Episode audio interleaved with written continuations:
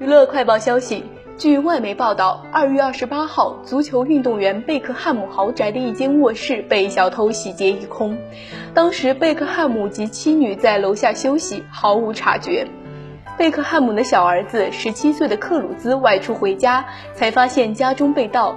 据警方透露，小偷当时翻过了大门，晃晃悠悠地爬上了房子，从卧室的备用窗户闯入，拿走了房间里数千件名牌衣物、配饰和电子产品后，很快离开了。现在仍未逮捕窃贼，搜查仍在继续。